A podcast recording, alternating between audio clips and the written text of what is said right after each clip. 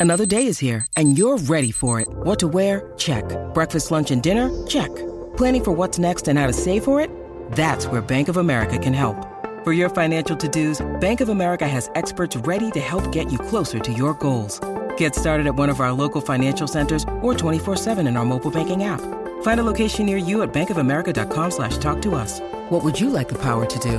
Mobile banking requires downloading the app and is only available for select devices. Message and data rates may apply. Bank of America and a member FDIC. Great form by you hitting play on this podcast. Now, check out Same Racer, the brand new racing app for same race multi tips. Same Racer. Download from the App Store and Google Play. Powered by Bluebet. Gamble responsibly. Call 1 800 858 858. Gearing up for Dometic. Dometic Patrol, an icebox with a sense of adventure. Everything you need for adventures, big or small. Mobile living made easy. Dometic. It's time for gearing up for Dometic. Enjoy the great outdoors with all the comforts of home with Dometic. Our special guest this morning, Aaron met, like uh, all love stories do, you and I, Redmond. Aaron met at the boat ramp. Uh, Mitch Johnson, an electrician by trade from Esperance down south in Western Australia. Thanks for joining Real Adventures, mate. Oh, thanks, mate. Cheers for having me. Now, talk us through the the plan of, of no plan, pack up the troop carrier, and it's time to head around Australia. Yeah, mate. So, oh, well, really, I just sort of got to a point in my life I didn't really know what I was going to do anymore. So I just sort of thought I'll hit the beach to start with and um, just decided to sort of head east from Esperance. Um, yeah, just sort of chasing Mulloway to start with, and then sort of kept making my way along. Finally hit the border after about a month. Um, got back off the beach, and then yeah, just sort of been targeting a different fish as I go along. Now you've been documenting your trip gone fishing on YouTube. Tell us about gone fishing because you obviously know your way around a rod because the captures that you've had, some of the biggest kingfish you could imagine, Samson fish, you caught a massive southern bluefin tuna last week, you name it, you're catching it at the moment. Yeah, it's been pretty unreal, mate. I um, yeah, I didn't really expect it, but I think I'm pretty dedicated to it. So I just stick at it until it happens. Really, um, yeah. So I suppose the goal to start with was a, a big um, jewie or Mulloway. Take us through beach. that. Take us through that story because I've heard the story, but take us through how long you were on the beach for and what you did because this is fascinating. Uh, so well, I left on like 22nd of Feb, and I think I, yeah, pretty much from Esperance hit the beach, um, and then just followed the beach the whole way along for about almost a month. yeah, it took me to get off the beach. Um, I, yeah, it was pretty extreme. Like went through some pretty bad storms. Got the bottom end of a cyclone at one stage, and then yeah, pretty much just followed, just followed the weather along, and wherever I could fish, I did. Like I just used my maps on my um, HEMA maps, and yeah, just spent the whole time off road. Didn't see anyone. Didn't didn't come across too many people, and then yeah, just kept fishing. Now, you haven't taken a boat with you on the trip, but I trawl through your socials and your YouTube channel, and there's plenty of shots in boats. How's that happened? Oh, I think just socials, mate. Just uh, it's the same way I sort of met you, just talking to people at, at different areas along the way, and I think people just, uh, yeah, real friendly about it, and I've sort of been lucky enough to been able to get on some real adventures offshore. Um, I think yeah, people like targeting fish like me. Sort of we we all seem to like get along really well. So I've sort of been lucky enough that yeah, I got to go out and chase kingfish for a bit there. Um, yeah, so that was pretty extreme. Um, and then same with the tuna. I sort of just someone hit me up and said they were going to chase them, and I just went, well, do you need someone to come on board? So I just jumped in and did a trip down south. Ended up he had to go home, so he left me with the boat. So I spent a few weeks. Yeah, I sort of fixed his boat up for him, did a bit of uh, electrical work on there so that I was safe, and then yeah, just spent a few weeks chasing tuna until I finally got one. Now, a bit of planning needs to be involved in these trips. Uh, probably, or does it, Aaron? Or, I was going to say probably not, actually. But you, I did get to see the weapon, the troopy that you had at the boat ramp. Now, you've kitted that out yourself because you're a handyman. Take us through the car and what's involved in that because you need to be able to do some cool stuff in it. Yeah, well, I think because I wanted to go so remote and I think I like the idea of just being off grid a lot more than just the normal sort of stuff. I sort of set it all up so it could all be self sufficient. So I've got um, two sort of fridges in there. I've got the Redarc system with a backup battery, sort of 200 amp battery, um, inverter. So pretty much I can charge all my cameras, run all the fridges, solar panel on top to charge it.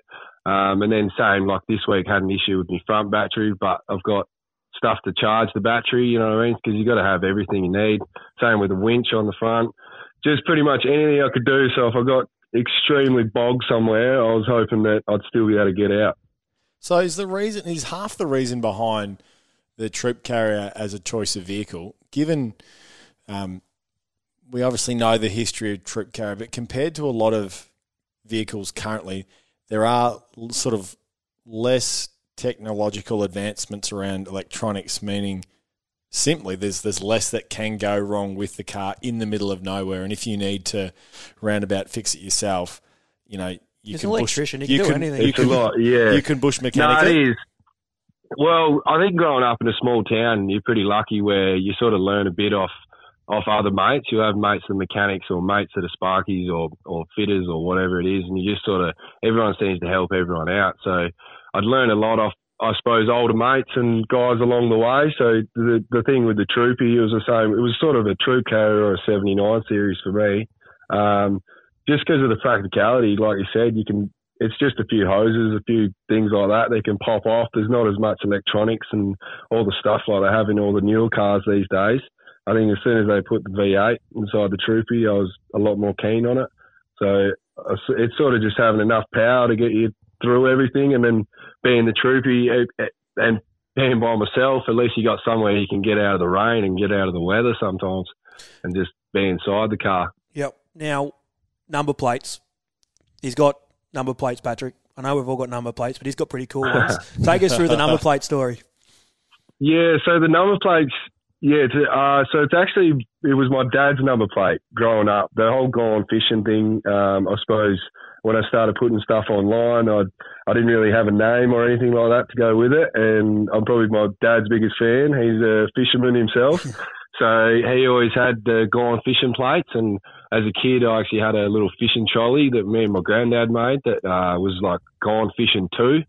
So when I sort of got into the socials, I gave it the Gone Fishing name, and then sort of before I went to take off, the old man sort of come in with a bit of paperwork one day and said he wanted to sign the name over to my car, and so yeah, it's not. I didn't really do like an advertising thing. It was just it's more of a a hand me down, I suppose. Like yeah, so got the old man to thank for that one.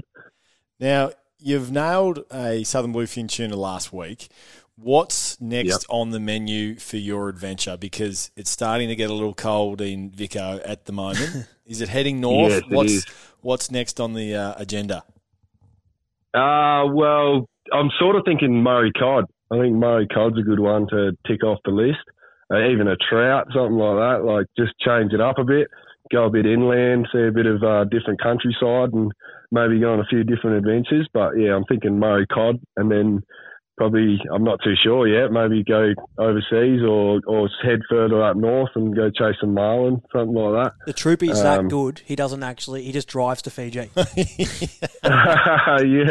no, yeah, the Fiji thing could be a bit of fun. Um, but yeah, this it's sort of just everything just keeps rolling one after the other at the moment. So I think I had the old um, well when I first left, it was um, a fifty pound mulloway was sort of the goal, and then once I ticked that off the list, I was I'd caught big kingfish back home, but I'd never got one over sort of the fifty pound mark, which fifty pounds around the twenty four kilo, something like that. Um, so then I was able to tick the 50 pound kingy off.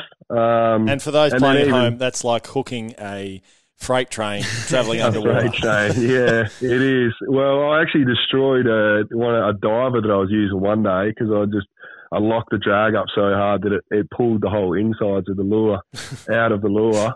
There's a Um, great there's a great photo of this on uh, on Mitch's socials. Gone underscore fishing fishing with an N. Um, it's actually amazing looking at that photo because, like I said, it's literally ripped it out of the lure. That's the power of these fish. Oh, they're ridiculous, mate. Yeah, I'd say pound for pound, they'd they'd have to be one of the top by far. Like I've caught big GTs and I've caught dog doggies and stuff, but um, kingies are just real smart with the way they do it. They'll they'll turn around, they'll aim straight for for the reef or for a rock, and then even when they're near the boat, you'll think that you've caught them. They'll start swimming out the boat, and then everyone will be like, "Yep, yeah, we've got it," and then it'll turn around and just disappear on you quite quickly. So they're they're pretty hard to catch, like, and they're definitely um, very fussy, like even to get them to bite. And I think that's that's half the challenge with it. Once you actually hook one, that yeah, that you haven't necessarily caught it yet. It's it's just starting. So. Now, what I find fascinating as well, there's two more stories, Pat, before you let him go. I hope we've got time for this. I'm making it happen. I want to talk yeah. in a minute about the swordfish that you caught because you're out for about 44 days chasing these swordfish, which we're going to talk about. Just quick. But, yeah. but I need to ask, you're living off what you catch too, food wise. Yeah, yeah, mate. Yeah, I think um, just because I want to prolong the trip as long as I can and just keep it going, I've sort of. Uh, yeah, whatever I've eat, I've been catching. Even when I was on the beach, obviously for a month, you can't really have um, a lot of veggies and things like that. So there was, I think, the main sort of veggies I took that survive is like raw beetroot, red cabbage, sort of uh, sweet potato, and then fish. Whatever I could catch, I'd eat. So a lot of gummy sharks, a lot of bronzies, a mulloway here and there, um, and then same kingfish, and now obviously tuna for the rest of my trip probably. There's, yeah, there's a lot of tuna. Geez, I'd be in strife, Redmond. I'd, there'd be a lot of par- there'd be a lot of parrotfish in my sort of diet. and Australian salmon, Australian salmon, yeah. parrotfish. oh God. I'd be, oh, I'd be pretty dead. lucky. Even a few trips, I've just got the snorkel and goggles out. I, um, the razorfish up towards the peninsula side, they were insane. They were sort of everywhere.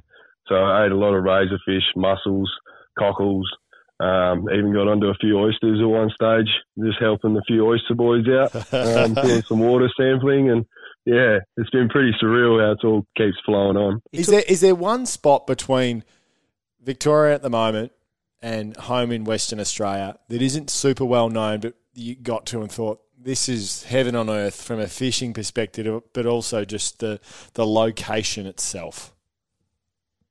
Oh, I'd say um, well, fishing Yalata, um, which is sort of a bit more well known, but I think I got pretty lucky where um, it's normally really crowded from what I'd sort of read up. But uh, I went there, I fished there for seven days and I didn't see anyone. There wasn't even a car track. So it was pretty surreal where you're all standing on top of cliffs looking over the water. Uh, pretty hard like spots to get to, very soft beaches, and just super remote. You just know that yeah, if you get bogged, you probably got a good eight, nine hours of walking to get back to the highway, right? And then, and then hoping, and then with forever long until you actually find, I don't know, a servo or someone driving past that might be able to help you. But yeah, that anywhere along that first bit of, um, yeah, SA was pretty pretty surreal. Safe to say I'd be dead. um, um, let's last story. We have a bit over time, but it's well worth it. Swordfish out of Esperance. Take us through that because I know you put a note on your car or something. Be, be, I've got to be, if I'm not back by here, blah, blah, blah. Take us through it. Oh, yeah. So, me and a good mate of mine, Jethro, he's an absolute animal when it comes to fishing. He he makes anything I do look silly, to be honest. So, we um, sort of had a plan that we wanted to catch one off the south coast a few years back, and um, we took my 5.9 metre poly out to the shelf and sort of drifted around for oh, it was a three day sort of thing. We start got out the first night, drifted the night, the next day, um, and then yeah, we were lucky enough to end up hooking up. Had a sort of four hour fight with whales, bloody everything jumping around. The the spot we went to is actually more um, Bremer, which uh, yeah, they get a lot of killer whales there. So we sort of waited until we heard the killer whales had left, and then we just decided to see what would happen. So yeah, we were lucky enough to get a monster swordie. And you left a um, note on your dash before you left in case uh, yeah. you got stuck out there for a few extra days for people to yeah, so come in search. The, yeah, the, so I left a note on my car saying we'll be back by Wednesday, two o'clock or something. Um, and where we were, there's not many people in WA. Like uh, it's very spread out compared to the East Coast. So yes. we, there wasn't very many people in this town, but I didn't want to scare anyone from the caravan park or something. So, but then we ended up hooking up at about two o'clock and on our way, sort of when we were planning to come in, we thought, oh, we can be an hour or two late. It won't be a problem. Um, so I was able to send messages to my old man back in Esperance and he was able to ring the caravan park, then go change the number on our uh, changed the note that I had on my car so that because we didn't get back in till about I don't know nine ten o'clock at night, and then um, same thing. We ended up one of the Pilchard boys there. We ended up rocking up to theirs the next day and and going, oh, can you weigh this fish for us? Because there's no weigh stations or anything like that. And even all the locals were pretty shocked that we just pulled this thing out of their ocean, like and they'd been fishing there for 30 years, sort of thing. And That how big are we unreal. talking, Mitch? 175 like, kilo. Yeah, Bad. yeah. It was a bit big for the little Polly. It didn't quite fit, but uh, yeah, somehow we managed it. It was, uh, yeah, that was probably fish of a lifetime, I think, by far. There's been a few, but that one's got to be right up there. Mitch, we've loved chatting you, uh, to you this morning on Real Adventures and following uh, your story on socials. If you want to follow Mitch on Instagram or his YouTube channel, make sure you head to Gone underscore fishing. Mitch Johnson is his name, and it is just the tiles on fishing shots i- is something out of National Geographic. It's quite extraordinary. Mitch, thanks again for joining us. No, thanks a lot, lads. Nice to meet you. That was gearing up for Dometic Mobile Living Made Easy. Want to witness the world's biggest football game? Head to iCanWin.com.au, predict Australia's score with a crystal ball, and it could be you and a friend at the FIFA World Cup Qatar 2022 semi finals, all thanks to McDonald's. Maccas, together and loving it. TNCs apply.